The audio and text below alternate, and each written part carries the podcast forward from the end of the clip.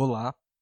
Antes de começar o episódio, a gente queria pedir desculpas pelo atraso do episódio. Como vocês têm acompanhado essa temporada, a gente sempre comenta três notícias ou artigo e infelizmente nesse episódio aqui a gente só vai conseguir fazer com duas notícias. A gente acabou tendo um problema aí com um convidado é, de agenda, né, de horário. A gente tinha algumas conversas marcadas, mas que acabou sendo adiadas. É, a gente tentou um outro formato depois, né? A gente mandou algumas perguntas para eles mandarem resposta em áudio para a gente também, para facilitar a agenda dele ali, né, para não ter problemas. Mas também não conseguimos dessa forma. É, ele pediu para a gente segurar até ontem, segunda-feira, dia 16, mas é, a gente não teve sucesso nesse, nesse formato também. E aí a gente, Arc2P, optamos por publicar mesmo assim, né? Somente com duas notícias, saindo um pouco do nosso formato padrão. Mas não fiquem tristes, né? Porque por ser o último episódio da temporada com convidados, a gente queria fazer algo especial. Então a gente acabou convidando é, duas pessoas incríveis, né? Que com certeza vai suprir essa necessidade da terceira notícia. Que um é o Daniel Corse, que já participou com a gente na segunda temporada, falando sobre concursos de arquitetura. E dessa vez ele vai contribuir com a gente sobre uma notícia que fala sobre quatro obras errantes. Então tá imperdível. E a segunda convidada é a Renata Renata Diniz do Arquipapo, que com certeza vocês conhecem e que é, a gente chamou para falar um pouco sobre uma notícia que fala do ranking sobre o urbanismo da cidade de Curitiba.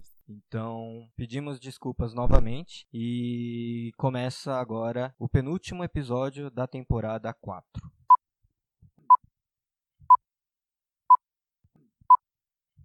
E agora sim, está no ar mais um episódio do Arc 2P, o seu canal de resumo semanal das principais notícias de arquitetura. E no episódio de hoje, Satoshi Elis convidam Daniel Corse para comentar a notícia Arquitetura Errante, quatro projetos que abraçam o erro para o bem e para o mal. Satoshi convida Renata Diniz para comentar a notícia Planejamento urbano de Curitiba é o melhor do Brasil.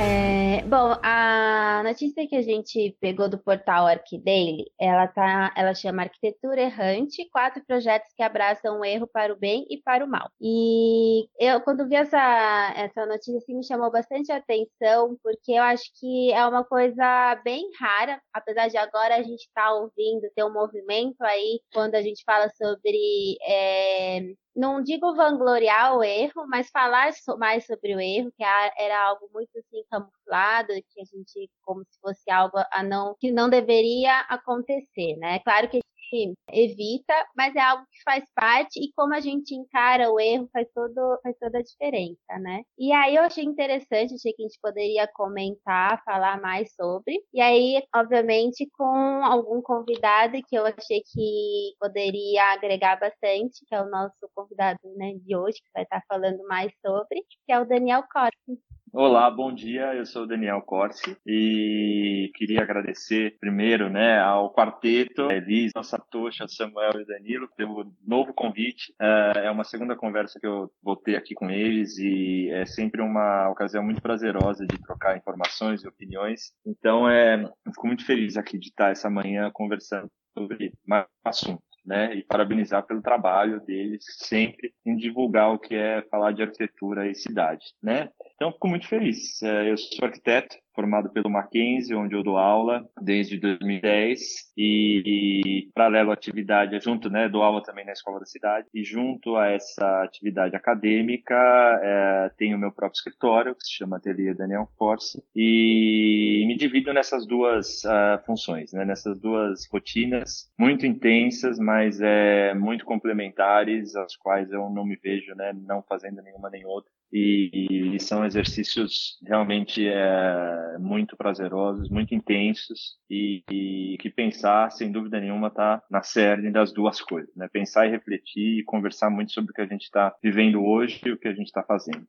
É, e é bem interessante você como né, no papel de professor, eu acho que esse tema né, do erro, é, eu acho que ainda agrega, você consegue agregar ainda mais, né? O erro na questão do erro na, de abraçar o erro e pensando na arquitetura, né? Uhum. Uh, então, de fato, o, a questão do erro é uma, uma, uma abordagem né, e uma discussão sempre é, crítica.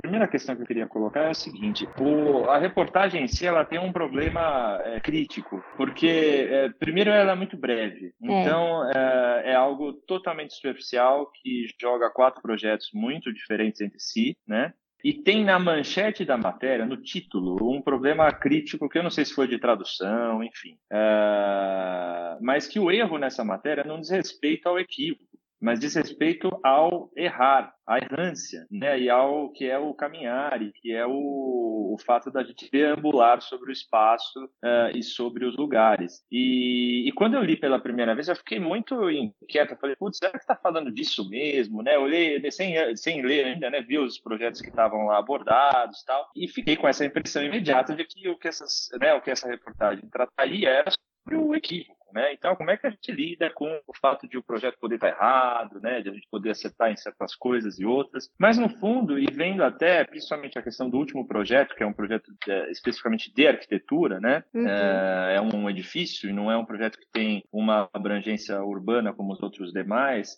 uh, imediatamente também me deixou em dúvida. E, bom, peraí, não é sobre isso que eles estão falando, né? Esse, que esse, que esse, esse autor né, do artigo que pretende falar enfim, isso se confirma lendo a muito breve, uh, né, o breve texto que embasa a matéria, e que no fundo, né, a primeira coisa que eu queria colocar é isso, a, a manchete do, né, o título da matéria, ela em si, é, desculpe, né, a, a, a, o trocadilho, mas é um erro, né, porque no fundo esse erro seria muito mais bem colocado se tivesse sido usado o termo errância. Uh, então, repito, né, não é sobre o equívoco que a gente está falando, mas é sim sobre o movimento do ser humano no espaço, né? O que é o caminhar, o que é o errar no sentido de novo de percurso uh, e de trânsito e movimento. Uh, a palavra erro não está errada, né, no, no, título, não é isso, mas é, ela está sim certa. Mas o problema é que ela gera essa confusão. Então eu preferiria me referir ao texto como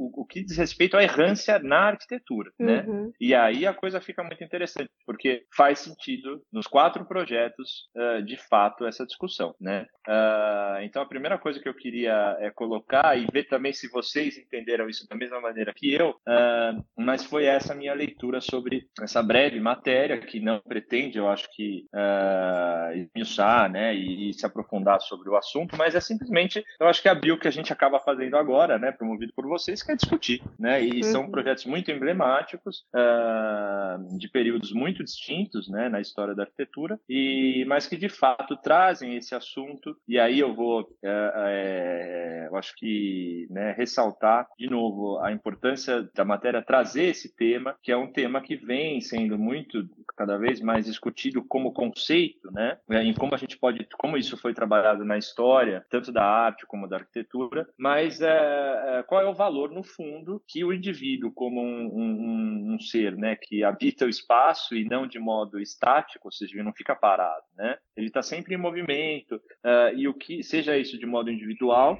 mas também solitário, né? mas também o, qual é a dimensão pública dessa discussão.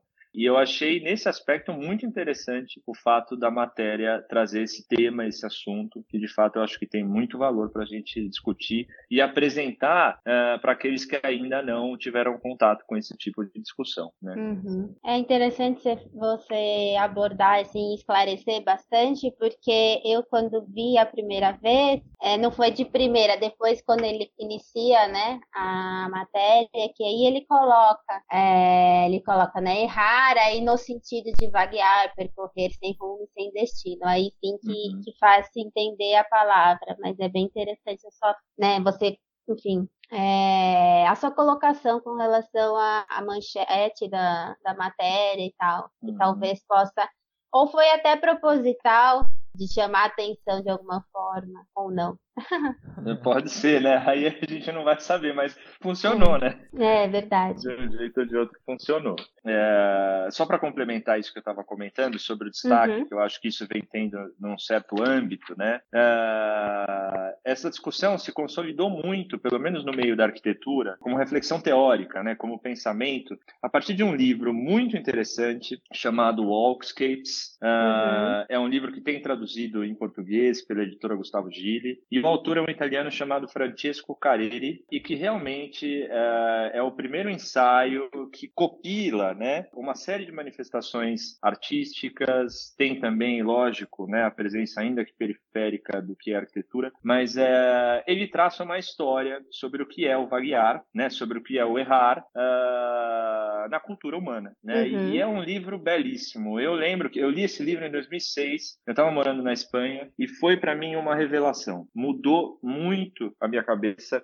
uh, não só pelo conteúdo em si, né, e pelo tema, de novo, né, que é muito, uh, é, naquele momento, muito inusitado, mas pela diversidade de referências que o autor traz. Então, né, de novo, para quem se interessar, vai diretamente nessa publicação, porque uhum. ela é muito rica, é muito interessante e é um autor que hoje a gente já encontra outras obras né, dele é, que vão sempre pelo mesmo caminho de reflexão né, sobre esse assunto, mas o livro Walkscapes é realmente um, um, é. algo muito inaugural né, é, para esse assunto. E ele vai puxar de tudo, né, desde os primórdios, quando havia né, numa, numa cultura primitiva humana, o que, que era né, você se deslocar de um, de um ponto ao outro, num lugar que, né, imagina isso numa era realmente primitiva. Né? E ele vai dizendo, explicando e, e, e ilustrando né, como, é, no fundo, a apropriação do ser humano do, do mundo né, é, começa a partir do caminhar. Uhum. Ou seja, é eles se deslocando de um ponto ao outro, uh, que começa uma, uma, um enfrentamento uh, de, primeiro, desbravar o desconhecido, mas uhum. depois também uh, conquistar aquilo que está ali. Né? E, e, ele vai, de novo, né, tecendo essa história, vai passando por movimentos, aí sim, dando um salto enorme né, para o século XX, da arte que foram se apoiar devidamente nesse, né, nessa compreensão, que foram os dadaístas, uh, e depois os situacionistas, são todos nomes aí, né, que não é simples a gente explicar em cinco minutos o que significam, mas uh, são correntes e produções né, da arte que têm uma relevância enorme para o impacto, né, e que às vezes fica oculto em outras camadas, mas para o que é o pensamento uh, né, da segunda metade do século XX, ou seja, a partir da década de 60, 70, a influência dessas correntes é muito grande em todas as produções que são relacionadas à cultura. E uma diferença que é também construída a partir desses movimentos é que o que entra em pauta na discussão sobre né, o errar e, é, e a relação do ser humano com o ambiente, espaço, isso que é muito bonito, né? ainda mais para a gente que discute cidade, é, não é mais um meio natural, mas é um meio urbano. Aí é que a coisa começa de fato a nos interessar demais, porque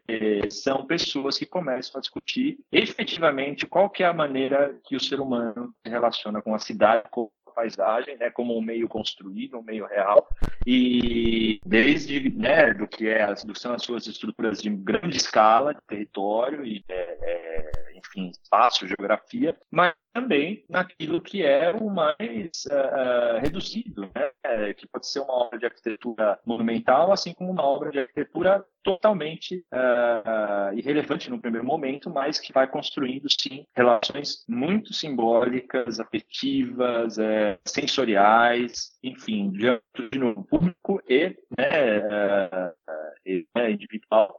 Então, já dá para ter uma noção, né, nessa breve, nesse breve comentário, como esse tema é denso e como nos interessa. Então, é um, é um assunto que, quem né, gostar disso, tem muitas portas para errar, no bom sentido, né?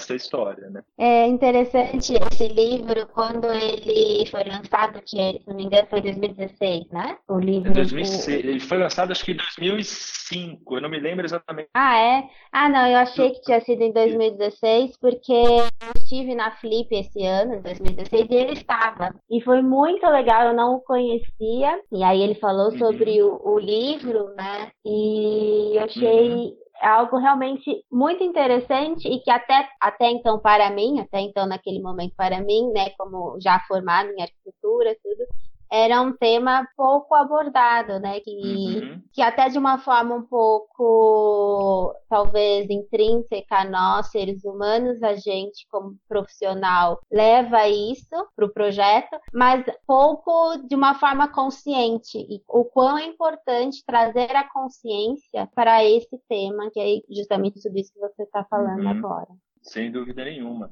É, então, eu li esse livro em 2006. Ele foi lançado em 2002, esse livro. Ah, tá. Então, a, a gente está falando aí, né, de 15 anos, mais ou menos, uh, de um assunto que, incrivelmente, né, ainda parece muito inaugural como discussão. E o que eu acho interessante nisso, primeiro, uh, de novo, né, é, é o como, uh, alguns pontos a destacar. Para às vezes a gente amadurecer uma certa perspectiva, é necessário uh, uma argumentação que ela é histórica, né? Ou seja, então o autor ele de fato vai construir uma história sobre o assunto. E para num segundo momento, né, isso ser assimilado por nós urbanistas, pelo menos a partir da nossa perspectiva, né? De novo, como um instrumento para se discutir o que é o âmbito público, né? E social da coisa, uh, porque tudo diz respeito a uma certa dimensão coletiva, né? Do que é um meio compartilhado ou seja, a cidade ela é uma estrutura da qual cada um, claro, né, é, eu acho que extrai a sua experiência e a sua vivência, mas no fundo tudo está compartilhado, né? É, somos milhares de pessoas, milhões de pessoas passando diante das mesmas coisas, né? Uh, e então é interessante esse essa atenção, né, em relação à responsabilidade de que tudo que a gente faz tem essa dimensão pública e ela é muito imprevisível, né? E ela é e ela deve acolher essa abertura de que o outro, né, que são as pessoas, quem habita a cidade, uh, seja capaz de construir as suas próprias experiências, né, as suas próprias memórias, as suas próprias uh, afetividades. Aí eu acho que é uma palavra muito importante, né, porque é uma relação sim uh, de afeto, não no sentido só do carinho, né, do sentimento, não é isso, uhum. mas é de vínculo, é de vínculo simbólico, é de vínculo de novo, né, perceptivo, porque se a gente não tem vínculos com aquilo que nos envolve, uh, essa relação passa a ser uh, extremamente tensa, né? E é muito Exato. que a gente vive na cidade. A gente vive essa tensão na cidade com muita coisa, porque de fato a gente não tem identificação com muita coisa. Inclusive, né, eu acho que tentando até amarrar, o primeiro projeto que a matéria coloca é emblemático nesse aspecto, que é o Prout Eagle, né? E, e ele cita bem, né, a, a, o que consagrou essa obra, que é a, o fato do historiador Charles Jinks né,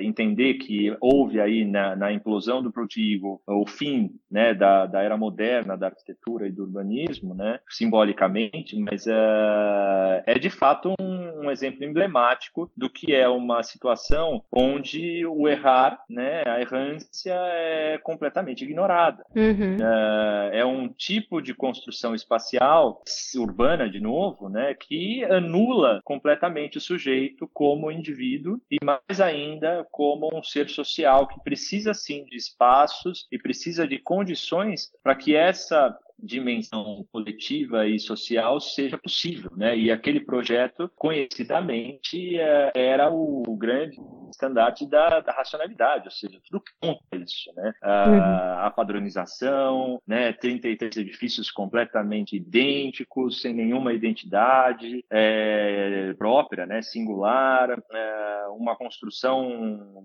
urbana seriada, ou seja, é, é, é o verdadeiro carimbo, né? Que é, imagine, né? O Portugal foi implodido na década de 70. Uh, ah, em São Paulo a gente continuou construindo e continua até hoje construindo Put Eagles, uh, seja no Singapura, é. né, de décadas atrás, seja em grande parte dos programas, né, do Minha Casa Minha Vida que a gente tem hoje. Ou seja, é, é crítico, né, entender que essas dimensões uh, em várias instâncias ainda são ignoradas. Né? Mas também era um momento que era vivido ali, né? Com a evolução, a evolução, né? né com a era do, do industrial, né? acho que aquele pensamento de encarar o homem como máquina, né, e entender que a gente, a gente não, né, os arquitetos criaram um conceito de impor algumas coisas de como a sociedade devia usar aquele espaço, eu acho que acabou moldando um pouco isso, né, meio que esquecendo a questão do indivíduo, né, que nem foi comentado antes, mas que, falar, ah, você é um robozinho aqui, então você tem que usar esse espaço dessa forma, né. E aí acho que um pouco disso que meio que foi criando, né? Assim como a gente vê Brasília, que é o próximo projeto que ele traz como exemplo, eu acho que é muito isso, né? Esquecer das pessoas e falar, ah, esse espaço tem que ser usado dessa forma, sabe? E que depois que a gente viu que não fazia o menor sentido isso, né? Então em algum momento é, tiveram que fazer esses projetos para provar ou para comprovar que aquilo que estava pensando como conceito estava errado, sabe? É, então, eu acho que você tem toda a razão, Satoshi. Eu acho que é, tudo isso faz parte de um amadurecimento cultural, né? E, e de fato, aí os erros é, equivocados, né, é, fazem parte de uma construção é, inevitável. Então, acho que você tem razão. Aquilo é o ápice do, dos equívocos, né? Que grande parte do que é o século no primeiro, na primeira metade é, realizou, é, se evidenciou ali, né? Uh, mas você tem razão, é um modelo, é um modelo filosófico, é um modelo uh, ético que teve uh, os tempos e a partir de um certo momento teve que ser revisado uh, de modo inequívoco. Né? Não havia como mais a gente permanecer uh, conduzidos né, por, por esses princípios sem revisá-los. E aí a questão não é anular, porque tem também muita coisa é, valiosa né, dessas, de, dessas conquistas. Claro que sim, é, mas é uma revisão que tudo acaba passando, assim como o que a gente pensa hoje vai passar por revisões futuras. Então, eu acho que esse amadurecimento de fato faz parte. O, o que é importante é a gente olhar para trás né, e não repetir os erros, que é o que eu comentei, uhum. que a gente continua repetindo até hoje. Né? É, mas realmente, o Portigo é uma, é uma ocasião emblemática, né? e, e a gente tem só para também trazer algumas referências, né? Imediatamente os ensaios, né? O ensaio talvez mais emblemático dessa desse combate, que é o Morte e Vida das Grandes Cidades Americanas da Jane Jacobs, que vai uhum. realmente contrapor esse modelo. E, e é o que a Jane Jacobs escreve como é, condição mínima, né, para habitabilidade urbana é que não existia no Purt Eagle e que também é o Purt Eagle não é o culpado de tudo, pelo contrário, né? Mas é ele que representa uh, uma infinidade de construções, enfim, de modelos uh, que foram durante décadas realizados, né? Então, o que a gente chama de estilo internacional, que a história chamou de estilo internacional, né? Estava uh, aí em xeque, né? Ou seja, a modernidade como um todo passava a ser contestada porque se mostrou falível em muitas coisas, né? Então é, é interessante ele começar né, a matéria com o Portugal porque ele é o emblema da falência dessa, dessa filosofia, né? É, onde o erro, novamente, né, a errância, o, o ambular, o caminhar, tinha lugar, ou seja, é de uma aridez absoluta aquele espaço. Uh, e, de novo, repito, se a gente quer saber o que, que foi o Proto Eagle, não é difícil na nossa cidade né, a gente passar por exemplos exatamente iguais do que aqui. Né? Uh, mas aí, amarrando né, é, com o que você falou, uh, só um parênteses, desculpa, né? Acho que para quem também quiser entender um pouco mais do Proto Eagle, existe um filme chamado Koyaanisqatsi, eu nem vou me me arriscar a soletrar isso. Começa com K, tá? O uhum. Google vai corrigir, mas é um filme chamado Koyaanisqatsi, uh, de um diretor americano uh, que é chamado Godfrey Reggio, e que uma das cenas desse filme, que é um filme incrível, aliás, acho que todo, todo arquiteto tinha que ver esse filme, uh, mas uma das cenas do filme é especificamente a implosão do Protigo. Então uhum. é, é fantástico, assim, é, é, é, muito forte, é muito forte, porque você vê a proporção pelo menos, né, material do que é você tomar essa decisão, entendeu? O que é você chegar e falar, olha, isso aqui não funcionou, isso aqui é uma ruína viva e a gente tem que demolir, não tem solução. O ponto de você chegar e falar não tem solução é muito extremo. Então é, de novo, né, é emblemático esse, essa obra e ela deve realmente ser sempre lembrada como algo é, a não ser repetido.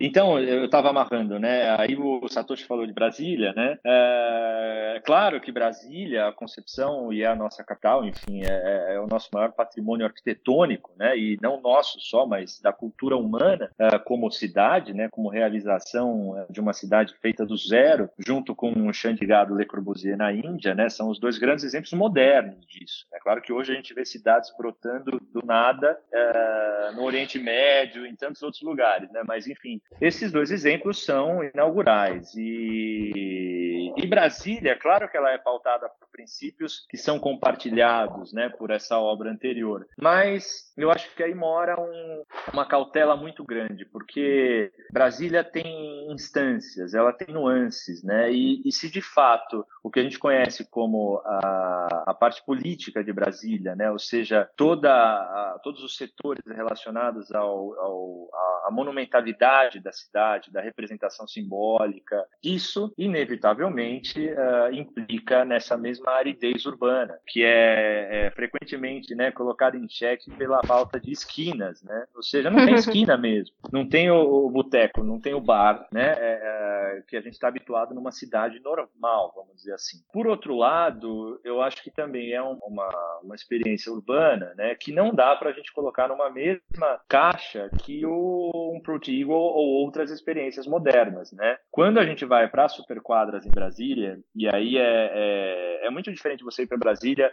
ficar dois, três dias, ou então uh, conviver com aquilo com uma certa frequência, né? Durante um tempo, eu nunca morei, óbvio, em Brasília, mas enfim, uh, em alguns períodos eu, eu tive em Brasília com bastante frequência e, e ficando lá, inclusive, né, é, períodos mais alongados. E é incrível, assim, a, a, a, o modelo das superquadras é muito diferente do modelo do eixo monumental, né, e dos setores uh, funcionais, onde a gente tem, né, aquilo, setor hoteleiro, setor comercial, setor, uh, enfim, dos hospitais, isso realmente ainda é um retrato fiel do que é a, a, né, a apoteose uh, da modernidade, né, da razão. Agora, as superquadras, elas têm uma outra ambiência, e isso realmente é necessário falar com cautela. Eu não estou dizendo aqui que aquilo é um modelo uh, absoluto né, e ideal, não é isso, mas é necessário cautela, porque tem ali valores muito, uh, muito singulares. E, então, é, eu acho que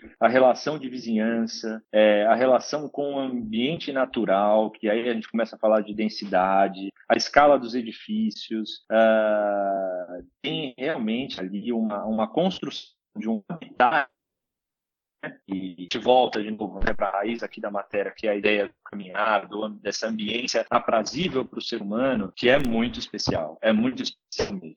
Uh, nesse aspecto, eu acho que hoje essas superquadras são muito melhores do que eram quando se inaugurou, porque tem uma diferença muito elementar que é a vegetação. Né? Então, essa ambiência uh, uh, e a relação do que é urbano, essencialmente que é natural, é muito único. Né? Eu tive a oportunidade também de conhecer Chandigarh, na Índia, que é uma cidade é, prévia a Brasília, né? e realizada pelo né, maior nome dessa modernidade, que é o Le Corbusier. Uh, e eu tenho que dizer que eu senti coisas muito parecidas. E, e existe uma ambiência, e no caso de Chandigarh, uh, tem algo que em Brasília, uh, não sei, não estudei isso, enfim, não sei porque não aconteceu, mas é, é uma diversidade muito mais rica do que Brasília no que diz respeito ao modelo de, modelos de habitar, né, que não são só pautados por grandes lâminas. Por mais que Brasília tenha setores né, de casas baixas e tal, mas enfim, é, o que prevalece são né, as grandes lâminas. E, e Chandigarh você encontra uma diversidade muito grande, muito maior, né, de modelos de habitação. Uh, e, como eu falei, tenho curiosidade de um dia entender mais sobre essas diferenças e por que que o Lúcio Costa não eventualmente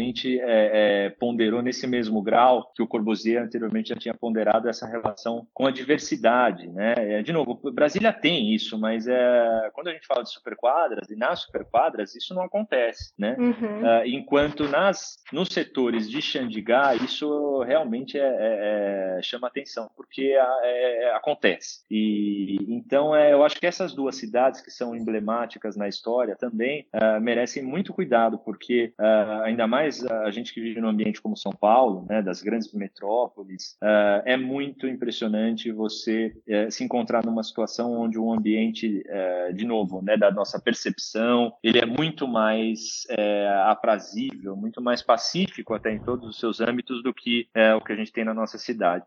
E, e só mais um fator, né, para terminar esse, eu pelo menos falar de Brasília, né, eu acho que é a questão do solo público, né? Então, é Brasília, de fato, tem isso que nenhuma cidade tem, onde o térreo da cidade, ou seja, o solo, a cota zero, ela é fundamentalmente pública, né? Uhum. É, isso nem em Xandigá acontece, né? Ou seja, isso é algo novo, específico de Brasília, que é, é, é uma utopia muito bonita de se, é, de se possuir, né? De falar, olha, tem a cidade ela tem um solo e esse solo não tem dono. É, qualquer um pode circular por onde for. Então, isso é muito bonito. Claro que isso não isenta, né, Brasília de todos os seus problemas. Né? Eu estou é, envolvido também, né, com Brasília porque eu estou desenvolvendo um projeto em Ceilândia de urbanismo e que hum. é, é, é um negócio trágico. Assim, é trágico que durante, né, a partir da década de 60 até hoje, que aí se vão é, 50 anos, né, é um problema que só cresce de fato das cidades satélites e a desigualdade é, é assustador, é muito uhum. assustador e esse é um problema que é, Brasília não resolve. Né? É, tanto é que ele é que coloca, né, cita as cidades satélites como sendo o resultado da ele diz, ele não chega a ser demolida, né? A cidade, obviamente, como o exemplo anterior é do Preto Eagle, mas, é, mas ele fala que nesse caso de Brasília ele tem, ele tem o caso da, das cidades né, satélites ao seu redor e que é sempre o que você falou agora no final, sempre mencionada como é, algo resultante do que a cidade como Brasília não conseguiu e, e, e, acabou resultando na, no que tem ao redor. Eu tive a oportunidade de conhecer uma das cidades satélites, só agora não vou me recordar o nome, e realmente, assim, é, é gritante as diferenças em vários sentidos, a desigualdade, e, e eu acho que é algo que poderia ser mais pensada, trabalhada até no mundo acadêmico ou fora dele também, independente. Uh, e até onde eu sei, não é tão discutida, né? As questões relacionadas a essas cidades ao redor de Brasília. É, tem, tem, eu acho que é uma pauta que é, tem sim, eu acho que uma discussão, viu? Eles têm uma preocupação já há um certo tempo. O, eu acho que o, o, que acontece é que há uma distância muito grande entre a consciência acadêmica, vamos chamar assim, é, uhum. é, que existe sim sobre os efeitos disso, né? E que não é só um efeito. E aí também não dá para a gente é, colocar isso nas costas uh, do urbanismo, por exemplo, né? uhum. né? Porque é tudo uma conjuntura política, social, econômica de um país inteiro, né? É Sim. claro que o, o, modelo, né, onde isso se realiza como construção, como cidade, contribui para isso, evidente, mas é, é uma conjuntura muito mais complexa, né? E, mas o que há é uma distância entre o que se estuda, entre o que se constrói como consciência, né? E o que se realiza. Então, eu acho que a grande falta é, não, é, não é tanto o, a, a, a uma carência de estudos, porque eles existem. O que falta é uma uma, uma, um empenho político de se reverter isso. Isso realmente é o que não existe. Uhum. Uh, uh, então, é realmente é o que você comentou. As diferenças são dois universos ali vizinhos. Né? Um é, é. o plano piloto, que se mantém intacto e protegido, uh, e o outro é o universo das cidades satélites, que realmente é, é, é uma população gigantesca e que é, são cidades que também, em grande parte, foram planejadas né, é, na sua origem origem, porque é o DF federal inteiro, né, lógico, que compartilha dessa, desse princípio, mas que foram tendo desenvolvimentos e crescimentos completamente descontrolados. Né, e, então, é, é, são é, objetos, devem ser objetos, sim, né, de estudos, como você falou, continuar sendo, mas, acima de tudo, de realizações, porque são, são os lugares de emergência, né, onde realmente alguma coisa precisa ser feita. Sim. Então, eu acho que desse, a partir de Brasília, né, e aí é um pouco essa montanha russa, né, da reportagem, porque a gente parte de duas coisas modernas, né, autenticamente modernas, para dois projetos muito diferentes, né, é, que não são, né, dessa escala, é, e, mas que são relevantes, né. Eu acho que numa certa ordem cronológica, o, o o Parque Lavilette do Bernardo Tchumi vai aparecer e, e, esse é um projeto emblemático para a história da arquitetura, né? O, o Parque Lavilette acho que vale recuperar a sua relevância para o pensamento da arquitetura primeiro, porque É um concurso que se realiza no início da década de 80, uh, do qual participam muitas né, equipes que né, naquele momento não eram uh, consagradas, né, como figuras e, e, arquitetos e arquitetas, né, se consolidaram enormemente. Né? Então, claro que grandes figuras participaram, mas figuras que naquele momento eram jovens uh, inauguraram caminhos da arquitetura né, que hoje, ou na, nas últimas duas décadas, a gente vê como dos mais emblemáticos. Então, só para dar nomes né, de, de, dos maiores, né, né além do Bernard Schumi, uh, duas outras propostas chamaram muita atenção naquele momento. Uma era da Zaha Hadid e a outra era do Curras, né, do Ren Curras, que são três propostas que são estudadas até hoje exaustivamente, por mais que duas delas né, não tenham sido realizadas. Né? Então, para o pensamento arquitetônico, o, o, a ocasião do Lavilette é muito importante é, e que inaugurou por um viés, né, é, e se concretizou pelo menos aqui na obra do Tchumi, o que era o pensamento desconstrutivista, né, e que, lógico, já nascia anteriormente a partir de uma série de obras, né, teóricas e acadêmicas com outros nomes, né, tendo Eisenman como um dos maiores é, pesquisadores desse, desses, novos, desses novos horizontes, e, e o Tchumi é um professor naquele momento que é, tem um exercício acadêmico predominante, mas que se lança aí numa proposta projetual e tem êxito, e vence, uh, e acaba se dedicando por, não me recordo exatamente, mas uh, mais de 10 anos né, uh, a essa obra que demora um tanto para se concluir. então, a primeira coisa a se destacar é isso. E por que, que eu estou dizendo isso? Né? De novo, quando a gente chama a, o tema do, da reportagem, que é o caminhar, é, a proposta do Parque Lavilete do Tchumi tem isso, de novo, né, na sua estrutura primária conceitual. E o que é interessante é que ela não é, né, como eu comentei, é um, é um exemplo uh, dessa proporção inaugural né, do desconstrutivismo, uh, ela se pauta por critérios completamente diferentes do que predominava até aquele momento, que eram os critérios clássicos quase da da modernidade.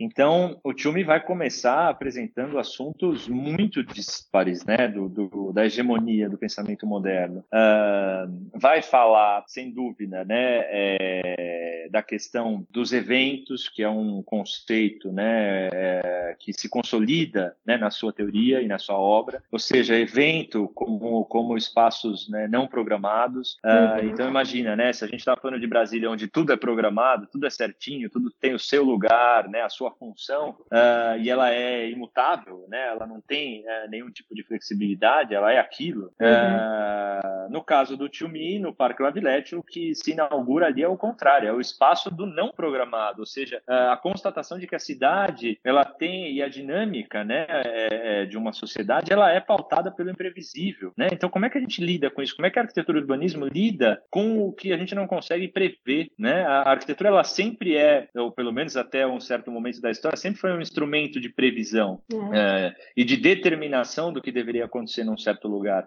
Então, o que é muito interessante do Parque Lavilete, e por isso aí também existe um tempo do próprio amadurecimento do parque após a sua realização, é uma obra estranha, sim, né? É, ela, ela, é obra, ela, é uma obra estranha, não no seu sentido estético só, mas é, no seu conteúdo ético e conceitual. Ela é muito inovadora nesse aspecto, ela é muito inusitada. Então, como é que é, a gente tem ali um lugar que não está é, é digamos, totalmente é, consolidado nas suas funções. Como é que é isso? Né? A gente não está habituado a isso. É estranho até hoje, né? Para muita gente. Então, esse é um lado muito bacana do Parque Lavilete. E ele, de novo, né? Ele vai usar conceitos como esses que eu estou falando, do evento, da não programação, a questão das camadas, né? De entender que quem for estudar mais depois desse projeto, ou para quem estudou, relembra, né? Uh, de como há uma construção complexa do espaço. Ou seja, não é mais o desenho pelo desenho. Uh, o desenho acaba sendo resultante de uma série de estratégias. E, e a gente vai ver camadas onde uh, essas camadas são definidas, por exemplo, pela ideia de parque, como parque mesmo, e primária, né, de um lugar contemplativo, de prazer, de ócio. Mas a gente tem outras camadas, né? A gente tem camadas de uh, percursos que são não, não meros circuitos, né? Mas pelo contrário, é o que ele vai colocando, né? A maneira que esses percursos se constroem permitem apropriações uh, que são imprevisíveis, mas às vezes eles vão estimular o acúmulo de muitas pessoas, de poucas pessoas, mas que não são uh, previamente definidos, né? E por fim, uh, tem um dos grandes emblemas do projeto, né? Que são aquelas caixinhas vermelhas, conhecidas como folis, e que são realmente construções arquitetônicas muito singulares, porque são elementos construídos que primariamente não tinham função, né? É, mas elas tinham sim um apelo estético, né? Porque cada elemento desse é muito diferente entre si. Você não tem nenhum igual. E olha a diferença do que a gente estava falando agora do Protivo, né? Enquanto tudo era igual, aqui tudo é diferente. Uh, e esses elementos não tinham uma função é, primária definida. Pelo contrário, eles, eram, é, eles se colocavam como construções que, uhum. ao longo do tempo, e esse ao longo do tempo é até hoje e eternamente, vamos dizer assim, né, pode ser uh, transformado. Olha a diferença, né? É muito é. diferente. Entender que aquela construção, ela hoje pode ser um bar, pode ser uma lanchonete, pode ser uh, uma loja, pode ser uma, um salão de festa, pode ser uma igreja, pode ser o que for, não importa. E aí vem, uh, para finalizar, né, a própria conceituação do Tchumi, aqui de modo muito rápido e breve, né, mas enfim, o importante, para além dessa flexibilidade, é que a organização desses folis, né, dessas, desses volumes e dessas arquiteturas, dessas construções, é algo que importa tanto quanto, né? Ou seja, elas não são objetos solitários, pelo contrário, elas dependem uh, umas das outras. Então, qualquer coisa que eu faça em uma afeta a outra. E isso não deixa de ser uma metáfora muito uh, sutil em relação às próprias relações uh, dinâmicas urbanas e humanas, né? Ou seja, tudo tem um efeito sim no outro. Então, é, de novo, é um pensamento complexo, no sentido não do difícil, mas é complexo no sentido de absorver muito mais camadas né, e, e, e critérios do que a modernidade pretendia assumir. Né? E aí é como o Satoshi falou, né? todo mundo tinha que ser igual, né? havia modelo, né? um modelo é, sempre é, idealizado de como as coisas deveriam acontecer, e aqui no Lavilete é o contrário. Né? E é interessante porque o desenho do parque, a hora que você uh, entra né, e, e, conhece um pouco mais, quem tem a oportunidade de visitar, é óbvio que essa vivência é ainda mais é, consciente, né? Uhum. Por mais que existam alguns eixos organizadores, uh, o resto do parque ele é muito livre. Você não tem percursos tão definidos assim, né? E, e isso eu acho que, de novo, também é uma ênfase nesse aspecto da liberdade, de que cada um deve construir o seu próprio percurso, né? E pelo contrário, não é um jardim francês, né? É, enfim, esse projeto está em Paris, né? Só para usar esse espelhamento imediato, não é um jardim francês onde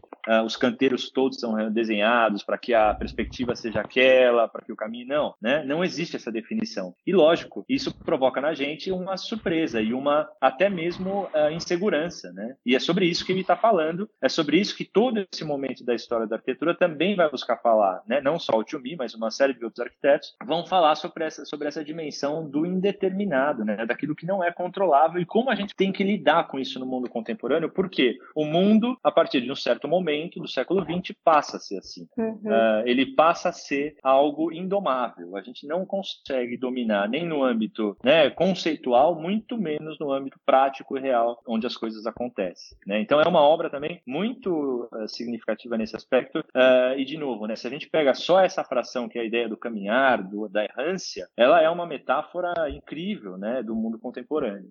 É, o, eu acho que além da, da questão da errância, é todos, mas esse específico, eu acho que o último também tem muito espaço para a questão né, do, do percorrer e percorrer sem destino, né? Além do percorrer, o percorrer sem destino. E é muito quando você já falou, né? Da questão é, a, totalmente o, avesso do que era o lema da forma-função, né? E, e é muito interessante o como isso é o que você falou, é complexo, não no mais ou no menos, mas o pensar com, né, ter esse raciocínio a partir dessa outra forma, né, de ver as coisas, como é, os vazios, né, o silêncio, o silêncio incomoda, por que será que o vazio incomoda, ou não, a não definição em alguns sentidos incomoda, né, incomoda, mas não negativamente, pelo menos para mim, quando eu estive, eu tive a oportunidade de, de estar nesse parque, é, talvez por ser a primeira vez, quem já frequenta por muito tempo, é, essa experiência talvez possa se diluir diluir e com certeza ir mudando, mas era aquela, aquela aquele desejo de para ent tentar entender e a, e a, liberdade de poder interpretar a minha forma é realmente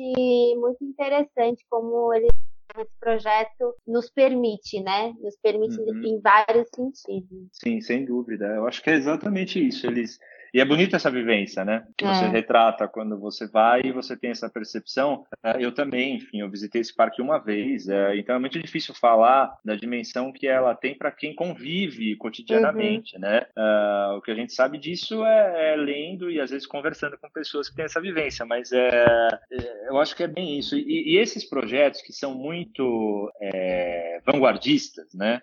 Uh, eles demoram tempo para amadurecer né, é, na nossa cultura. É natural isso. E o Parque Lavilette, eu acho que ele tem outros, uh, outras condições, porque ele é um elemento articulador não só da cidade, né, e está numa parte de Paris que demandava esse tipo de reconstrução né, do contexto, e ele, demorou, primeiro, ele demorou muito para ser é, realizado, e ele, como eu estava comentando anteriormente, além de re, é, construir um, um, novo, né, uma, novas relações entre aquilo que está ao redor, ele também depende, dependia de alguns elementos muito importantes que já eram previstos, né? Como a cidade da música do Port Sun Park, hum. que está uma das pontas, né? Numa das pontas.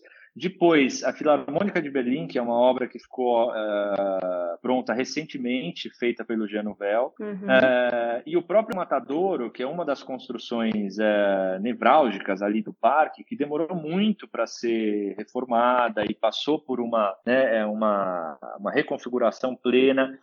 tem o Museu de Ciências, que também está num outro extremo, ou seja, isso é muito bonito do parque, porque ele não é autossuficiente, né? E ele é um agente de conexões, uh, de novo, urbanas, no sentido infraestrutural, mas também uh, simbólicas no que ele é como cultura, né? E é, é, é uma situação, vai, que a gente só para tecer um paralelo, uh, uhum. para ficar mais familiar, parecida com o que a gente tem o Parque do Ibirapuera, que é um parque, mas que tem uma série de instituições culturais dentro dele, né? A diferença é que no Parque Lavilete, enquanto no Ibirapuera, né, esses elementos estão inseridos dentro do parque, No Parque Lavilete eles estão quase sempre na sua periferia, né? E naquele limiar entre, entre dentro e fora do parque. Uh, então, o que acontece? O parque ele tem que ter sim uma autossuficiência, né? Ele tem que, uh, por mais que ele ligue, tem essas relações todas, ele tem que se definir dentro da sua própria dinâmica, né? E isso que é bonito do desenho do Chumi, que vai tentar fazer com que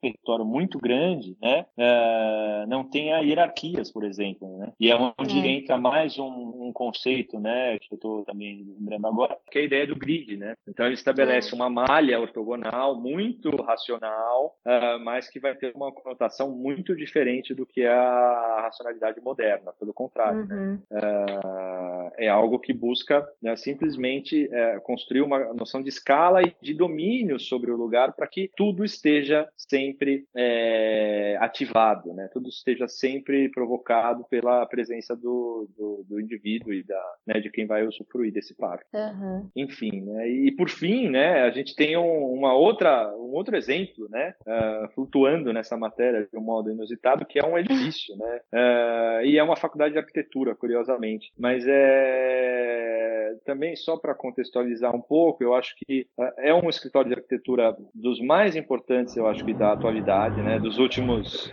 a obra do Lacaton e Vassal, da Anne Lacaton e do Jean-Philippe Vassal, que é um casal, é uma obra muito singular e que eu acho que vai cada vez mais assumir um reconhecimento elevado dentro do meio da arquitetura, porque é uma, é uma obra muito consciente do mundo contemporâneo no seu sentido é, dos esforços né, é, desprendidos para a gente é, construir o que é o ambiente hum. humano, né, tanto na arquitetura como na, na cidade. Então, é, é um escritório que pauta muito por isso, pela economia, né, não só no sentido literal do dinheiro e do recurso, né, óbvio que está inserido, mas a economia dos esforços né, entendidos como a coisa mais ampla possível, né, o esforço de a gente falar, olha, uma coisa pode ser tantas coisas ao mesmo tempo, né, por que, uhum. que a uhum. gente precisa se desprender então é, é, é, uma obra magnífica, assim, que quem não conhece, eu acho que vale muito a pena conhecer. E essa essa faculdade, né, a, obra do Lacaton e Vassal do escritório se consolida com os projetos de habitação, né, mas essa obra é uma faculdade de arquitetura, ou seja, é um edifício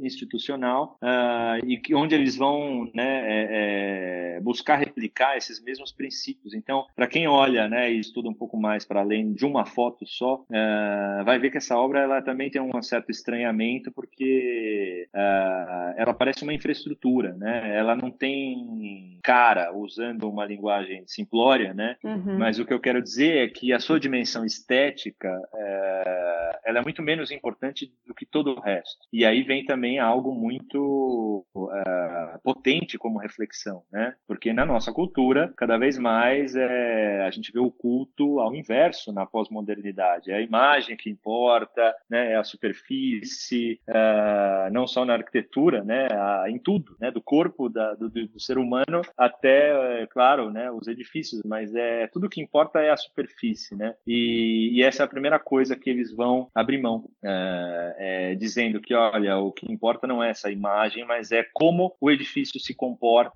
uh, de novo. Aí vem um, uma ligação com o to me, né, e há uma herança aqui, não como linguagem, mas como pensamento, no seguinte sentido, mais do que a estética do edifício, o que importa é o que ele oferece como oportunidade de acontecer dentro dele. E nisso eles também estão falando que a não programação é o mais valioso, ou uhum. seja, é aquilo que a gente não consegue prever, né? É aquilo que a gente oferece como oportunidade para o que o outro nos diga, né? O que fazer ali, o que, que ele pode fazer ali. E isso é muito interessante, né? E, e quando é, o desenho da faculdade, né, da, da, do edifício de Nantes, tem um. É, a gente fala, eu falei do Rencurras, né, do concurso do Lavillette, e olha só como nesse aspecto os projetos, por mais que não sejam construídos, eles deixam marcas. Né? No mesmo período, na década de 80, é, houve um outro concurso em Paris para a biblioteca de Jussieu, que é mais na área central, onde a, a proposta do Curras é, e do Roma, né, do escritório, é uma proposta que é, transformou a história da arquitetura. E, e, e eu estou falando dela porque esse conceito né, de um solo urbano, de uma fita, né, que vai construindo um caminho onde a gente chega da calçada da cidade até a cobertura do edifício por um caminho único, né, e aí, de novo, agora a gente está falando do caminhar, né, como uma fita contínua, né, uma espiral, Uh, isso é algo que nasce é, com esse projeto do Curras na Biblioteca de Jussou, que é, é, algo muito mais complexo, muito maior, mas que, sem dúvida nenhuma, a, Anne Lacaton e o Jefferson Fassal foram bebê dessa, dessa fonte né, da história da arquitetura dos anos 80. E é algo que a gente conhece, então isso ele vira realmente um percurso. Né? E é muito bonito porque é, é uma estrutura grande, onde, vamos dizer, 50% só do que é construído uh, é de fato ocupado pelas atividades da faculdade de arquitetura. Uh, o resto das áreas, elas podem ser ocupadas pelas atividades da faculdade de arquitetura ou não. Uhum. E isso que é interessante. É um edifício que se abre para a cidade como uma, um, uma máquina, né? Uh, não no sentido da modernidade, de desempenhar uma função, mas pelo contrário, uma máquina a ser apropriada por quem ali tiver usando usando e do jeito que for, né? Uh, então ela é muito indefinida, né? Uh, e isso é singular nesse aspecto, porque olha só a, a, responsabilidade que um, qualquer edifício pode assumir. Isso é muito é um recado muito uh, relevante, porque eu posso estar fazendo uma faculdade de arquitetura, eu posso estar fazendo um museu, eu posso estar fazendo uma prefeitura, um hospital, um conjunto habitacional, o que for, mas eu posso, sim, através do seu desenho, uh, oferecer coisas para uma dimensão pública e urbana que vão muito além do que deu origem àquele edifício. Não é porque eu estou fazendo um edifício de habitação que ele precisa se limitar a isso, né? Ele pode oferecer coisas para a cidade uh, e essas coisas, de novo, às vezes são puros espaços para as pessoas eventualmente até mesmo andarem, e só isso, né? Andar uhum. até uma altura tal para ter uma perspectiva da cidade diferente, da paisagem, do lugar, ou não, acontecer de fato um evento lá dentro que pode ser qualquer coisa, né? Pode ser um show, uma feira, um casamento, uma palestra, não sei, mas enfim, de fato é para a gente não saber, né? É, e, e, a dimensão do imprevisível que é a sua maior potência. É a gente saber que aquele edifício ele pode dar origem a coisas, né, inúmeras ao longo da sua existência. Esse, esse, esse projeto em específico, assim, pelo menos para mim, de todos, claro, cada um com as das escolhas que foi feita para essa matéria, né? Mas em particular esse eu achei muito especial, muito muito feliz a escolha, porque é. eu acho que gosto muito de fazer analisar uh, dentro, claro, do, da, do possível para essa, essas conexões do como a, a, arquitetura ela vem caminhando e acompanhando os movimentos é, mais diversos dentro da sociedade, né? E quando a gente vê escritórios, né, profissionais, arquitetos que é, através da arquitetura consegue é, mostrar que o que você falou agora no final que é o que estava muito uh, muito marcado para mim, o não saber tá ok ok quer dizer assim, faz parte, por que não, a gente, porque a gente não precisa saber tudo, e da forma como isso é, é uhum. representado, materializado através da arquitetura, eu acho, eu, eu pelo menos fiquei, fiquei impressionada, assim, admirando mais ainda o trabalho dele, e, e, e eu acho que resume muito a, a, o conceito que essa matéria quis trazer, né? E, e essa relação eu acho fantástica, não só esse tema, mas como outros que a gente consegue é, ver e mostra o quão a arquitetura ela é importante para a construção de novas, uh, sejam formas de relação, de trabalho, de que for, de pensar, de, de paradigmas. E esse exemplo eu achei fantástico.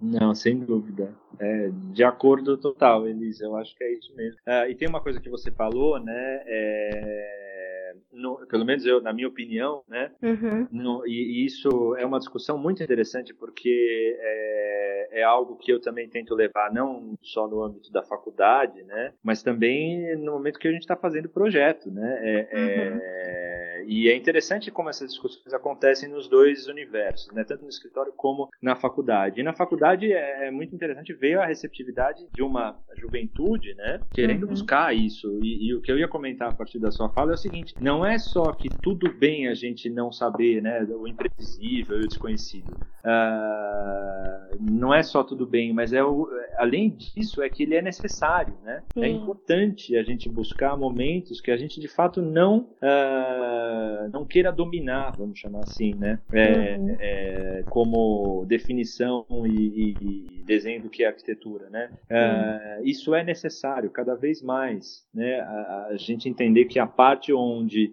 as coisas não estão plenamente estabelecidas, às vezes é onde a arquitetura acontece de um jeito Exato. mais potente, é. né? Isso, isso é uma afirmação do Bernard Tschumi, né? Em vários dos, seu, dos seus textos é algo muito importante de se destacar, né? Isso, ou seja, há um pensamento por trás, há toda uma especulação teórica que leva a um pensamento como esse, mas a gente vê materializações disso acontecendo, né? Mesmo em São Paulo, a, a hora que a gente pega, talvez o exemplo mais emblemático, né? Que é o vão do MASP, é muito muito difícil imaginar que a Lina tenha antecipado ou previsto tudo que ali acontece ou que aconteceu desde a existência do MASP, né? Uhum. É, impossível, né? Impossível. É. E, e ainda bem, né? É, é porque ali vá, vão continuar acontecendo coisas completamente novas, completamente novas. E o interessante é a potência do espaço de conseguir absorver tudo isso que é novo, né? Uhum. É, uma, um outro exemplo que a gente é muito privilegiado de ter, né? E qualquer um que vem para São Paulo uh, se impressiona é a Marquise do Ibirapuera. Ou seja, uh, né? São, são lugares que não têm funções, por mais que a gente fale, nossa, a Marquise do Ibirapuera serve para conectar os edifícios que então, é, isso é uma razão, é, é, enfim, né, consequente é, de todos os outros potenciais que aquilo tem, não de ligar, mas de abrigar, né? Uhum. E, e, de novo, o desenho não determina nada, né? Ele, é claro, ele condiciona algumas coisas, mas é, é pautado por uma liberdade plena é, do que ali pode vir a acontecer, né? Então, nesse aspecto, é, em São Paulo é, a gente tem o privilégio de, né, estou citando dois, né, que são os mais emblemáticos, mas uh, desses dois exemplos muito especiais de lugares que têm essa magnitude e essa potência. E aí bem interessante lembrar que os dois são, né, da era moderna, então é, é, é, é curioso mesmo. É. Exatamente. Eu acho que é muito bem colocado, né? É, o que nos leva também, né, a, a, a sempre pensar que é, é, preciso cuidado, né, nas nossas afirmações genéricas, porque é o que eu estava é. comentando ali de Brasília, né? E, e, a mesma coisa do Prout Eagle. Por mais que ali seja, né, o, o, um ápice da falência de uma série de conceitos e valores, por outro lado, é, não nos deve impedir de revisar e de reconhecer aquilo que cada momento da história nos trouxe como é, algo realmente incontestável e positivo, né? Exato. E é realmente isso. A gente tem esses dois ícones que são de arquitetos, como você falou, fundamentalmente modernos, né? mas que hum. com olhares sensíveis já a esse tipo de situação. É. Concordo com vocês, assim, não tenho muito a acrescentar, né? Sou super fã dessa questão da liberdade, de dar liberdade para as pessoas usarem os espaços da forma que quiser.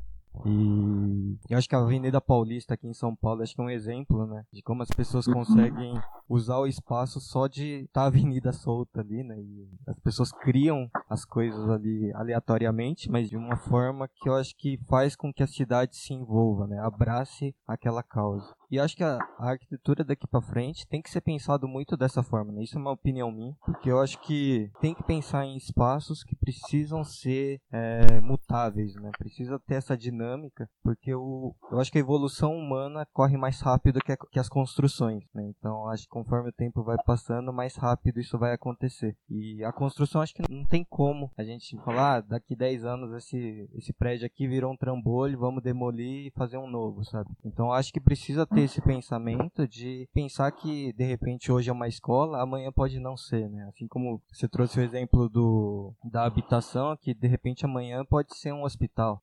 Então acho que uhum. precisa ter essa esse pensamento já nas construções atuais, para que no futuro não tenha tanto esses problemas que a gente possa entender que vai acontecer, sabe? Uhum. Perfeito, eu acho que é isso mesmo. Também concordo integralmente. E essa questão, né, do tempo das coisas, de arquitetura, ela demorar, é, é, é muito pensar nisso também, porque é, por mais que tudo seja instável hoje, cada vez mais, e passageiro, né, é, a gente já continua lidando com uma dimensão que tem um certo tempo, só que deve ser pensado de outro jeito, né? Não o tempo estático e das coisas definitivas, mas das coisas que vão se transformando, né? Uh, e de novo, eu acho que o lado mais é, é, potente nisso e, e, a ser respeitado é essa dimensão democrática, uh, no sentido de que é, é necessária sim a, a de uma liberdade, né? É, hoje cada vez mais a gente tenta conquistar isso, uh, que é uma equivalência, né? Dos espaços, né? Políticos, sociais uh, e que a cidade também é parte, mas que a arquitetura seja capaz de absorver isso, né? De promover uma, uma democracia é, é, a partir daquilo que ela também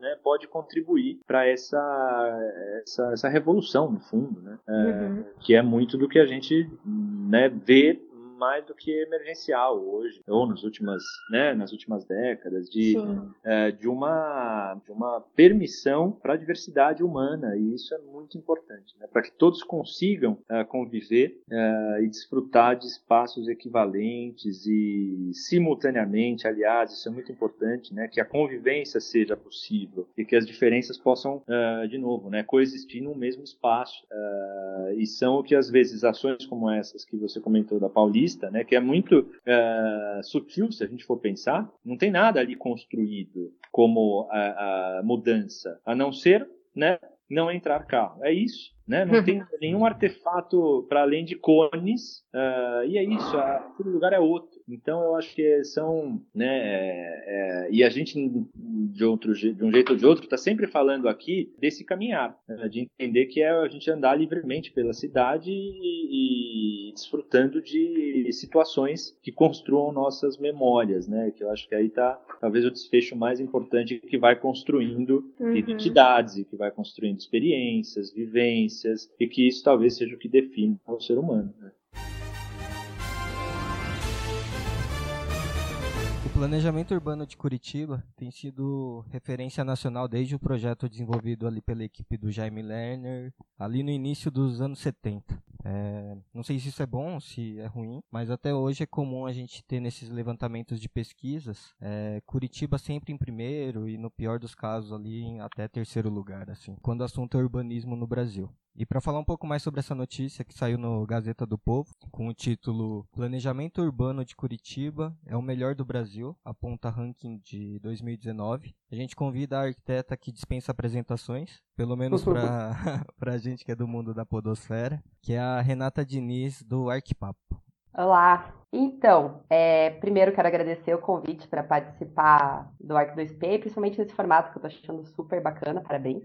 É, para a gente comentar um pouco de atualidades, né? Porque como é, estamos falando de notícias, né? A gente está muito comentando o que está acontecendo agora. E como você falou, é, essa questão do urbanismo de Curitiba, do planejamento urbano de Curitiba, ele é muito famoso por diversas razões, por vários méritos e também por vários questionamentos a partir desses méritos e eu tenho a impressão que é, esses veículos de captação sempre, quando sai alguma coisinha, conseguem puxar e, e isso chama atenção, né? Acaba, e claro que a Gazeta do Povo, que é quem está vinculando essa notícia, é daqui, né? É daqui de Curitiba. Sim. E então, ainda mais, dá para puxar a sardinha um pouquinho mais pro nosso lado.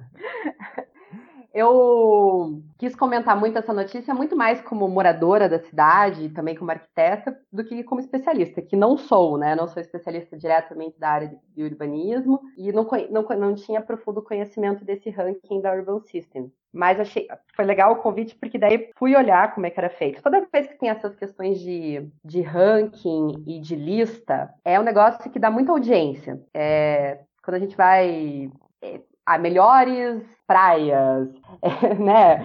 Melhores presentes de Natal. As pessoas gostam de lista. E quando é negócio de, de né, nesse caso aqui, o, o, ranking também chama muita atenção. Então, o ranking que, que essa notícia traz, que se baseia, é um, um ranking de Smart Cities, Connected Smart Cities. E foi a última lista de 2019, né? Que a Urban Systems fez. Como toda, toda lista, ela é baseada em alguns indicadores que eu achei interessante que foram eles que criaram essa metodologia e são diversos indicadores de diversas cidades brasileiras e baseado em outros dados de outros, é, outros países do mundo, outros indicadores.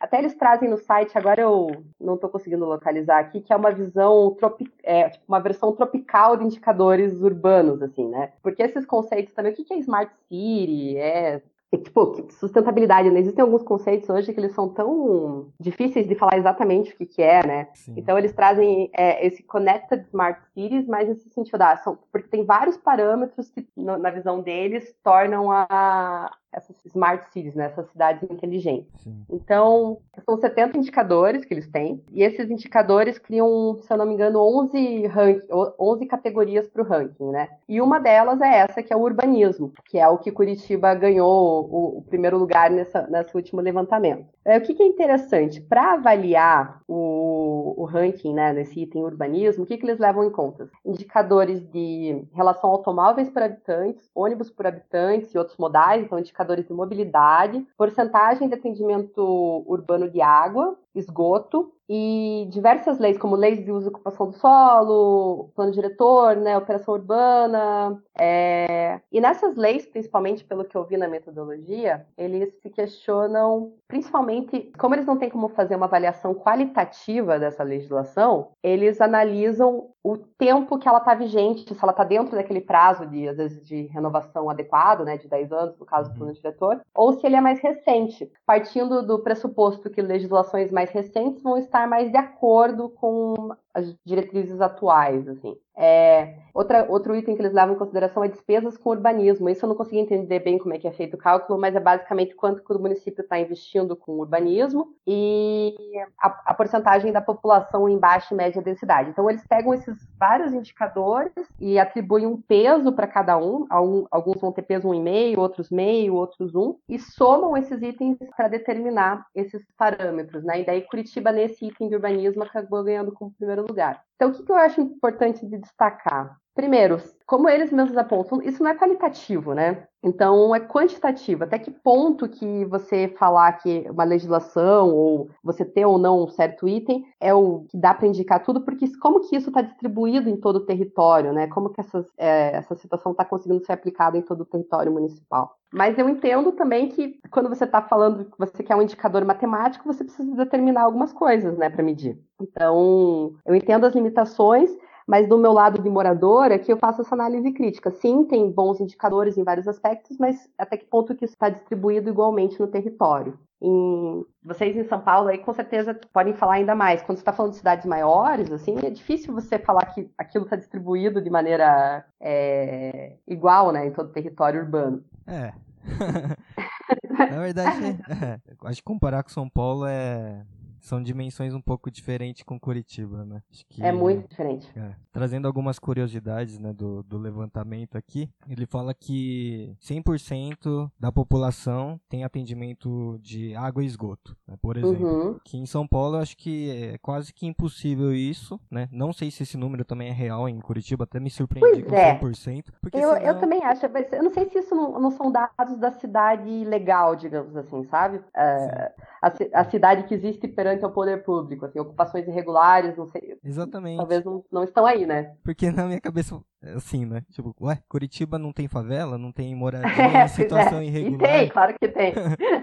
então é um, quase que um paraíso aí, né? Tipo, é, não, aqui eu tô, tô, tô aqui na perfeição aqui. Tá faltando só o mar pra eu olhar daqui da minha janela. então, como é que chega nesse 100% numa pesquisa dessas, né? É, uhum. Outra curiosidade também que eu achei aqui é que 100% da população da área urbana vive em área de médio e baixo adensamento, né? E que pode ser ok, mas depois ele coloca o que permite equilíbrio no acesso de recursos urbanos básicos como moradia e transporte. Então, eu não sei até que ponto o transporte consegue che chegar numa extrema periferia que consegue uhum. dar acesso para as pessoas trabalharem no centro, né? Então. É, na verdade, eu, isso foi um ponto interessante você falar e também me chamou a atenção, assim, porque tem um, uma questão bem clássica aqui que a gente discute muito em Curitiba, que é o transporte de massa. Curitiba ficou muito famoso pelo, famosa pelo BRT, né, que uhum. é o verticulado, que ele circula nas canaletas exclusivas. E a ideia disso, quando ele surgiu, foi ter o, o adensamento na via do expresso, que é a via do verticulado, né, ter o adensamento de moradia, de, de comércio e serviços através do plano massa. E essas, essa grande densidade pode usar o transporte de massa que está ali né, na, na, na, beira do, de onde você está morando. Só que o que, que acontece? Mercado imobiliário, né, pelo custo da moradia, quem mora hoje nas zonas mais periféricas da central e que estão mais imediatamente localizadas no anel do centro, nessas vias de transporte coletivo, não é quem está usando o transporte coletivo, né? São pessoas uhum. que já têm seu veículo próprio. Então, as pontas lá, que aqui em Curitiba é muito lá no eixo sul, no eixo norte, que estão carregando lá nas pontas do sistema que estão usando em todo ele. Então, é realmente é isso que você falou, não é, não é igualmente distribuído. E Curitiba tem uma particularidade do seu planejamento urbano também, que com a população de mais baixa renda, principalmente a partir da década de 70, ela foi ocupando mais a região metropolitana. Então a gente vê mais ocupações é, irregulares mais na região metropolitana de Curitiba do que em Curitiba em si né? Uhum. E isso uhum. também é, é, periférico, né? Então, realmente, o transporte coletivo tem que chegar lá nas pontas para trazer todo mundo para as zonas centrais. Mas quando o Jaime Lerner estava no, no governo, ele não fez esse, a, a, extensão desse sistema metropolitano que vocês chamam? É, ele tem um sistema integrado metropolitano, só que, assim, como a, a gestão da região metropolitana, ela é de atribuição estadual, né? Uhum. E os municípios municipais. Então, isso tudo de, demanda muito de os governos estarem de acordo, né? O prefeito da, do município Polo e o governador. Na gestão anterior, por exemplo, agora recente, existia uma tarifa integrada, né, de região uhum. metropolitana e o polo aqui, Curitiba, que foi quebrada na gestão anterior ah, por várias questões, mas era uma questão bastante política, né? Sim. E agora está voltando a se integrar essa tarifa, porque agora os governos novamente estão, estão de acordo. Porque é um diferencial do sistema que nos terminais de ônibus você pode integrar a tarifa, né? Você pode trocar Sim. de ônibus sem precisar pagar uma nova tarifa. É, em São Paulo tá mais ou menos assim, né? Se for de trem, né? Trem, metrô. Metrô não, uhum. que é uhum. só municipal, mas trem que atravessa municípios, é como se fosse um, um valor integrado ali, né? Então você consegue fazer tudo com uma tarifa só. Mas quando é uhum. é ônibus, você faz essa. Tem os intermunicipais, mas quando você desce para pegar um outro, é como se pagasse uma nova tarifa. Ou tarifa reduzida, né? Enfim. Uhum. Mas que funciona meio que pagando um, uma nova tarifa. E que é muito questionado aqui também, né? Porque assim como aí, eu acho acho. É, uhum. As cidades metropolitanas aqui que estão em volta, ela na verdade é muito mais um suporte para a cidade, para a metrópole aqui, do que de fato essas cidades produzirem seus próprios é, empregos e, enfim, so sobreviver sem São Paulo, sabe? Então uhum. acho que acontece ah, é. mais ou menos é, aí, né? É, essa relação com o município polo, assim. Então, é até engraçado hoje em dia a gente falar das cidades que estão inseridas em contexto metropolitano isoladamente, né? Sim. Porque até se falar, ah, Curitiba ganhou X lá no ranking. E, tá, mas e, e esse contexto metropolitano, né? Eu acho que realmente é uma análise bem importante, porque é um organismo junto, né?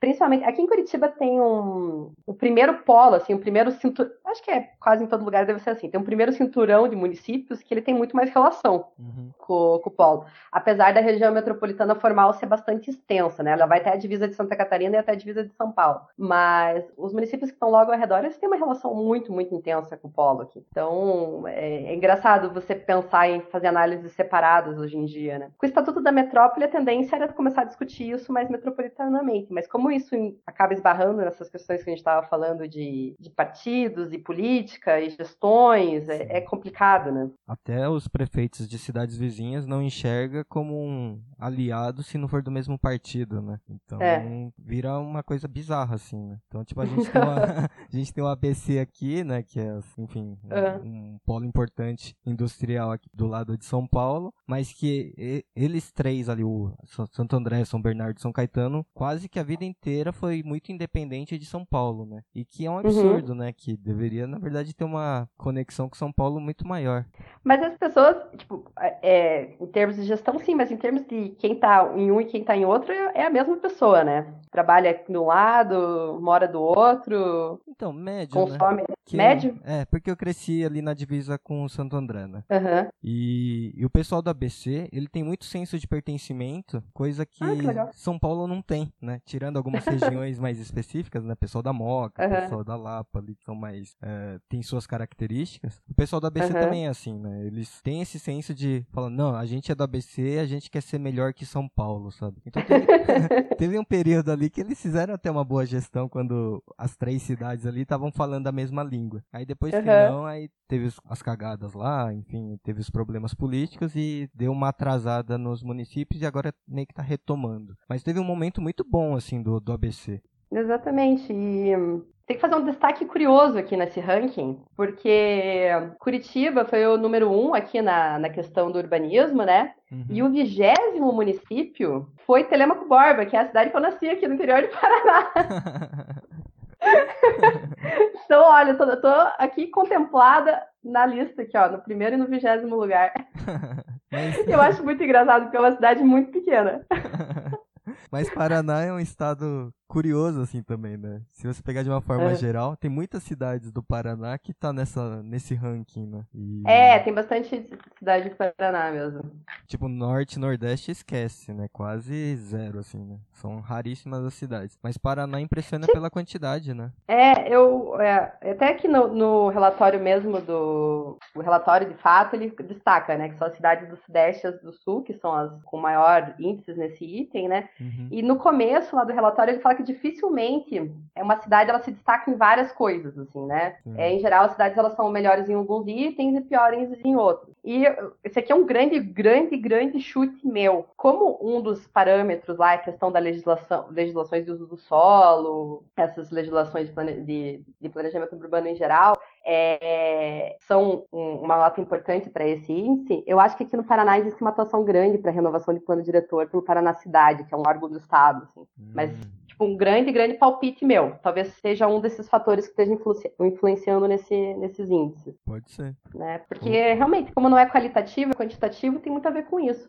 O que eu acho legal também, porque quando eu, eu, entendo pouco de gestão, assim, mas quando está falando de uma empresa, lá, você precisa ter indicadores para você avaliar onde é que você vai melhorar, né? Onde é que você precisa atacar. Apesar de falar assim, ah, mas será que esse dado representa? Será que esse dado não representa? Eu acho que algum dado tem que ter, né?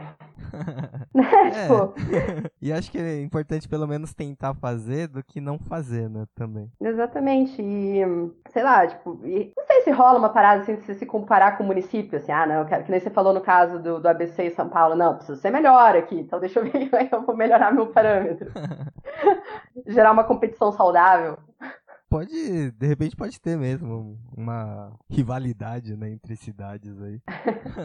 um, um, um, outro podcast que eu ouvi, que o cara ele gost... é de Calgary, no Canadá, assim, ele falou hum. que ele tinha uma música, que ele gostava da cidade, depois ele descobriu que várias cidades tinham a mesma música, não era, só mudava o nome da cidade no hino e tal. e, daí, e daí ele foi conversar com o autor da música, ou com um jornalista, não lembro bem quem que ele falava na história. Ele falou, qualquer cidade pode ter essa música, menos Ed, Edmond, eu acho que era outra cidade essa não, porque era cidade rivais, assim, sabe? Competiçãozinha, assim. É, pode ser que sim. que nem o pessoal do ABC ali, né, que tava comentando. Uhum. O pessoal zoa muito quem é de Mauá e... Principalmente de Mauá, né, que é uma cidade vizinha também. Eles ficam uhum. chamando que eles são índios, né, que eles são muito atrasados, que... E existe uma rivalidade, tipo, desnecessária e nem sei onde surgiu isso. Quando eu, quando eu tava na faculdade, eu fiz um, intercâmbio pra Argentina e eu morava numa cidade que chama La Plata. Uhum. E é, é, a capital da província de Buenos Aires, na verdade. E o pessoal de. Na Argentina, eu, eu tenho a impressão que na Argentina, como um todo, assim, ninguém gostava muito da província de Buenos Aires, assim, achava que era todo mundo meio de nariz empinado. E daí, lá na província de Buenos Aires, ninguém gostava de quem morava em Buenos Aires mesmo. Vai, acho que a pessoa é mais metida, não sei. Daí lá em La Plata a galera, ai não, mas essa pessoa é de Buenos Aires, não tem nada a ver. Achava bem engraçado isso. Aqui eu não sei se tem muito isso. Não, não, eu acho que. Não consigo pensar. Pelo menos eu cresci é, vendo uma rivalidade São Paulo-Rio. É, isso eu acho que tem bastante. Ah, é verdade. É, tipo, ah, carioca não presta. Assim como o carioca fala a mesma, a mesma coisa dos paulistas, né? Então acho que existe só essa rivalidade, pelo menos que eu saiba, assim, mais de competitivo, assim, né? Não de zoeira, assim. Pode ser mesmo, engraçado, né? E são cidades tão diferentes, né? Só por porte mesmo. Sim. E características, né? Não tem nem como comparar uma cidade com a outra. Eu adoro São Paulo. e eu adoro o Rio. eu sou time São Paulo aí nessa competição aí. Eu acho o Rio uma cidade mais. uma das mais bonitas, assim, que tem. Ah, é bonita mesmo. É tem, bonita mesmo. É, incomparável. Mas, assim. Incomparável, mas é verdade. Em termos de belezas, assim, é, é muito impressionante. Assim, muito, muito impressionante. Mas eu, claro que também vou dar pitaco aqui sem entender muita coisa. Em termos de, de mobilidade urbana, de ocupação por, por diversas questões, o Rio de Janeiro é dificílimo, é, né? Uhum. A topografia, a situação geográfica, o negócio é complicado de resolver. É que eles não têm muito para onde ir, né? Só tem um eixo. Exatamente. Né? Então eles ficam meio presos naquilo e se tem trânsito, não tem para onde ir, né? É bem, é bem complicado. É. E, e São Paulo também pela escala, né? É um outro problema gigantesco pela escala. Sim. A vantagem de Curitiba talvez também seja isso, assim, porque Curitiba tem uma escala bem palpável. Até ontem mesmo, acho que eu estava conversando com os alunos meus que falei assim, cara, é impressionante como aqui em Curitiba, para qualquer lugar que eu vá, eu conto que eu vou levar meia hora. aqui... Ah, preciso lá não sei aonde e tal. Ah, beleza, deixa eu sair meia hora antes, tá beleza, sabe? Aqui em São Paulo é uma hora e meia. é, exatamente. É, tipo, é, é, é uma outra parada, assim. É, é, muito diferente. Então, é, de certa maneira, é mais simples você falar de planejamento, de mobilidade, numa escala um pouco mais palpável, né? Claro que quando você coloca a região metropolitana na história, a gente realmente fica bem grande, mas é, é mais, é uma escala bem mais fácil de lidar, assim, mais visível. Assim. Em alguns outros municípios, isso, é, São Paulo, né, claro, é muito complicado, muito complicado. Mas, e outros tipos de barreira, né, que nem questão do mar, ou uma geografia difícil, difícil, né? Uma, uma topografia que Curitiba, em vários aspectos, leva sorte, assim. Ah, boa parte do Brasil, assim, tem muita sorte, né? Só não tem uma boa Uhum. gestão, né? Só não tem um bom planejamento. É. Se tem algum planejamento, né? Eu até tava fazendo um, um, um tra... tô fazendo, tô fazendo mestrado agora e, cara, é difícil voltar a estudar, né? Primeiro, só pra falar, parabéns pessoas que estudam muito, cara, porque é muito difícil. E eu tô fazendo uma disciplina de mobilidade urbana e pela temática lá da disciplina eu tô desenvolvendo um artigo de os conflitos de rodovias, quando as rodovias atravessam o perímetro urbano, né, quando estão dentro da- das áreas da cidade. E é né, questão de pedestres e ciclistas, e cara, acontece muito, não é pouco município que tem rodovia, né, no, no perímetro urbano. Tanto porque o, o município vai crescendo até a rodovia, né, por indução ou por preço do mercado imobiliário, enfim, é, vai crescendo, ou porque surge também, em função da, da rodovia. Daí eu, eu tava tentando buscar artigos internacionais que tratassem disso, fazer... mas o que acontece? Em lugares que tem muito trânsito, se dificilmente encontra esse conflito é, de países mais que estão mais desenvolvidos, digamos assim. A Alemanha, que tem um grande uso de bicicleta, os países nórdicos, assim, né? Fala assim, ah, beleza, como é que eles encaram isso? Tipo, não acontece Nossa, quando tem, é, não, quando tem trânsito muito pesado, Hum. é, de caminhões, né, questões de rodovias mesmo, vai ser completamente segregada a parte da, da bicicleta ou de pedestre, né? Porque a, a velocidade, eu acho, pelo pouco que eu tô pesquisando, assim, né? Uhum. Porque é- quanto mais, um pouquinho que se aumenta a velocidade, o risco de acidente fatal já é muito grande, com ciclista e com pedestre. Não, mas é curioso mesmo isso, né? Eu não, não imaginava que fora do Brasil, em talvez países mais evoluídos, é, urbanisticamente, não tem esses conflitos. Porque não tem jeito, né? Cidades minúsculas, é, como não passar uma estrada perto, né? Eu acho que é meio. Não sei se é utópico, né? Porque de alguma forma você tem que É. chegar nessa cidade pequena e às vezes tem que passar uma estrada por ela, porque é o único jeito de chegar de tão pequena que é a cidade, sabe? É, e o que- mas o que, que acontece, que eu acho, assim, realmente tem que estudar mais para saber, que, sei lá, tá passando uma rodovia chegando na cidade, a, a ocupação urbana acaba indo em direção cada vez mais à rodovia, sabe? Gerando mais atração para aquilo, né? E Uhum. gerando esses conflitos, sabe? Que daí começa a ocupar outro, o outro lado da rodovia, e daí começa a ter esse cruzamento pelo, pela dinâmica espacial aqui. E também o Brasil é continental, né? Sim. Tipo, de comparar com países europeus que são pequenos, assim, sabe? É bem diferente. Eles, e com uma malha viária, às vezes, muito mais extensa, né? Com várias categorias de vias, com aquelas autobans, depois uma via local, depois uma via, uma rodovia mais local, depois, sabe? Tipo, é muitas categorias que eles têm também, muitas divisões. É, Até chegar na cidade, que daí o trânsito é super controladinho, né? E os transportes que ajudam a funcionar direito também. né? Exatamente. Nossa, eu super ia querer andar de bicicleta, assim. Até a gente fez um episódio de, Sim. de bicicletas, né, cara? Uhum. Eu tenho muita vontade, porque eu moro bem perto do meu trabalho, assim, relativamente perto. Poderia super ir de bicicleta e eu tenho medo de morrer, assim. Porque eu não sou super safa pra andar na rua, assim, sabe? E. Ah, sei lá, eu tenho, eu tenho medo, assim. Aqui em São Paulo tá rolando um movimento interessante, assim, né? De aumento de bicicletas nas ruas, né? Acho que isso é um ponto positivo de São Paulo. Tá certo que é só nas regiões mais é, elitizadas, né? Que a gente pode chamar assim. Aham. Mas já, já tá tendo esse movimento de das pessoas se conscientizarem que o, a bicicleta é um, é um transporte legal, sabe? Assim como Uhum. popularizou com, com a Yellow, com os bancos, né? Itaú, Bradesco, que tem disponibilizado bicicletas, é, isso tem ajudado bastante. Você usa? Eu uso bem pouco. É. Mas é porque É, eu tô. Eu moro numa região que não tem tanta facilidade pra andar de bicicleta. Aham. Mas se eu tivesse morando mais na região central, é que eu tô no extremo sul, né? Extremo. Não, Aham. não no extremo sul, né? Tô na região sul, na última estação de metrô da região sul, né? Metade da zona sul aqui de São Paulo. E Aham. da onde eu tô até a região onde tem os trabalhos, é um chão aí que é, tem que andar. Não que não tenha ciclovia, tá? Mas é um trajeto muito, sei lá, 10, 15 quilômetros pra chegar num- Ai, lá. nos pontos. Então é um. Não que faça diferença de, de carro, que o tempo deve ser muito parecido. Mas Aham. se eu for de metrô, eu sei que eu chego mais rápido, né? Então, Aham. o uso de bicicleta pra mim é. Se acontecer, é mais de final de semana como lazer, não como trabalho, né? Sabe que a gente que é da cidade pequena aqui, né? A gente quando vai pra São Paulo, adora andar de metrô. ai, que fantástico, metrô, meu Deus, maravilhoso, metrô. Mas metrô é uma das coisas mais legais que tem mesmo nas cidades, assim. Eu acho É que. muito rápido, né? Acho que é o transporte que mais funciona. Tá certo que é o mais caro que a gente tem hoje, Aham. principalmente os subterrâneos, né? É os mais caros. É, e tem, é, e tem um impacto muito grande também, né? É. Mas funciona muito, assim, é absurdo. Funciona. Né? Funciona. É, esse negócio do metrô é a maior lenda urbana de Curitiba, né? Ah, metrô, metrô, metrô. nunca vai ter metrô aqui, mas é. é- Nunca. Provavelmente nunca. Mas é, é sempre aquele sonho dourado, assim, de ter um metrô. Não tem, mas acho que até a morte do Jaime Lerner.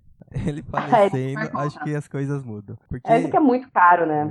porque ele foi É um, dos, caro. um dos caras que mais impediram a entrada do, do metrô aí, né? Pelo que eu sei, assim. É, e com o passar do tempo meio que não faz muito sentido ainda aqui pra gente, sabe? Eu acho, na relação custo-benefício. É, tem uma, uma, falando em rodovia, assim, tava falando, tem uma, um trecho da BR-116 que ela cortava Curitiba, né? Uhum. E ela passou, foi integrada à malha urbana, né? E passou a se chamar Linha Verde. Eu acho que, olha, vou chutar aqui, deve fazer fácil uns sete anos que tá em obra, sabe?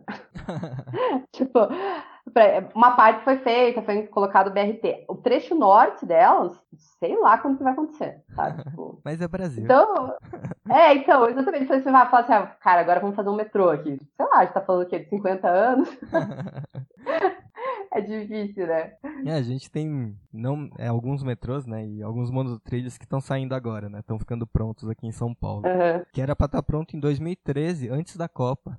Então, tipo, já tem um atraso absurdo de seis anos. E começou a construir ali em 2008, 2009, alguns em 2010. Mas, tipo, Aham. quase mais de 10 anos fazendo um- uma estação. É absurdo. Não, tipo, é impressionante, né? Daí, daí né, nessas coisas que rolam na internet, assim, que você vê, sei lá, é, na China, lá, a cidade foi É. feita em um ano, né? Tipo, Como isso, né? é, tipo, no final de semana vão lá e constroem um troço. Falei, cara, como é que a gente não consegue, né, fazer em 10 anos? é muito impressionante mesmo. É então, tem certas coisas que são umas características muito brasileiras. A preguiça, né? É pregui... Ah, é preguiça, os problemas de gestão, enfim. É, Nossa, várias, várias e várias coisas.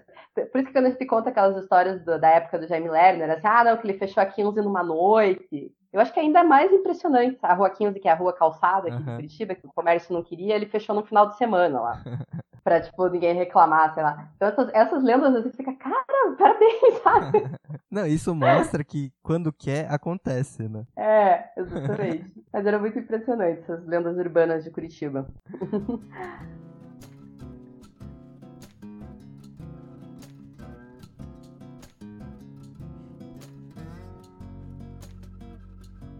Bem, pra quem quiser saber mais, a gente tem também lá no Arquipapo, tem dois episódios de Curitiba. Ah, é Tem verdade. um, foi um que é de mais focado em arquitetura e outro que deu os, os destaques aí do planejamento urbano. Então tem algumas curiosidades lá. Bom, queria agradecer a participação da Renata, a disponibilidade aí de a gente gravar no meio da tarde. É, é luxo, né? Sabe que arquiteto é muito. Pode, pode fazer as coisas em qualquer horário. É É, só glamour essa vida. e que eu acho que é uma, uma lenda absurda, assim, também. Eu acho que se o arquiteto se programa, se planeja direitinho, ele trabalha e consegue viver tranquilamente. Não, super. Eu tô, tô, tô brincando aqui, mas assim, eu acho que dá pra fazer tudo, sim. Só não dá pra dormir, não, tô brincando. Mas você faz Não, muita eu durmo coisa, super, eu né? adoro dormir. Você tá fazendo. Você trabalha, você tá fazendo mestrado, você dá Sim. aula também, né? Fora do horário Sim. comercial. É. E ainda grava podcast e ainda tem um filho, né? Então, Tenho, o Davi. Tenho, mas a- a- ajeita, ajeitadinho, tudo vai. Nem tudo fica bem feito sempre, mas vai dar pra fazer. Verdade. Mas sério, quem, ó, falar, quem estuda, cara, você, já fez mestrado? Não. Não, eu nem pretendo agora. Nem pretende. É. Nossa, cara, parabéns pessoas, porque. Nossa, em doutorado, então eu não consigo nem imaginar. É porque, assim, eu tava, tava falando com, com o Gabriel, assim, que o Gabriel tá fazendo mestrado agora também. Só que ele tá um ano na minha frente. E ele. Ele escreve bem, fácil, sabe? Ele senta pra escrever, escreve, flui e tal. Eu sofro, sabe? Eu leio, daí eu escrevo, daí eu apago, daí eu acho difícil. Nossa. Mas talvez. Sabe, me dá um isso- AutoCAD aqui, pelo amor de Deus. Isso pode ser o nível de exigência que é diferente. Você Não, não é. Eu, eu gostaria que fosse, mas não é verdade. É dificuldade mesmo. Ai, ai. Desculpa, eu atrapalhei tua, tua finalização. Não, é isso. Agradecer mais uma vez. E aí, se quiser deixar os contatos, é, vou deixar no, na descrição também os episódios que você comentou. E tá. para quem uhum. quiser ouvir, né? Isso aí. Então, obrigada de novo. Então, meu nome é Renata, de novo, né? Eu sou arquiteta ali do Arquipapo, junto com o Cazu e com o Gabriel. Quem quiser acompanhar nosso trabalho lá é no arquipapo.com.br. A gente está no arroba arquipapo no Instagram, no, no Face. Tem também meu Instagram, no o arroba Renata DNZ, também quem quiser conectar comigo lá. E é isso aí. Estamos sempre dispostos a trocar uma ideia e eu agradeço de novo, Satoshi, pela participação, aqui pelo convite. Foi muito legal dar os pitacos. a gente que agradece. Bom, queria agradecer ao Daniel Corse pela disponibilidade, né? Pela, pela conversa, pela aula, né? Acho que é sempre uma, é. é sempre uma aula que eu ouvi o Daniel falar. E que acho que vale ter umas próximas conversas também, porque é muito rica a nossa conversa. A nossa conversa não, né? A aula que você nos dá.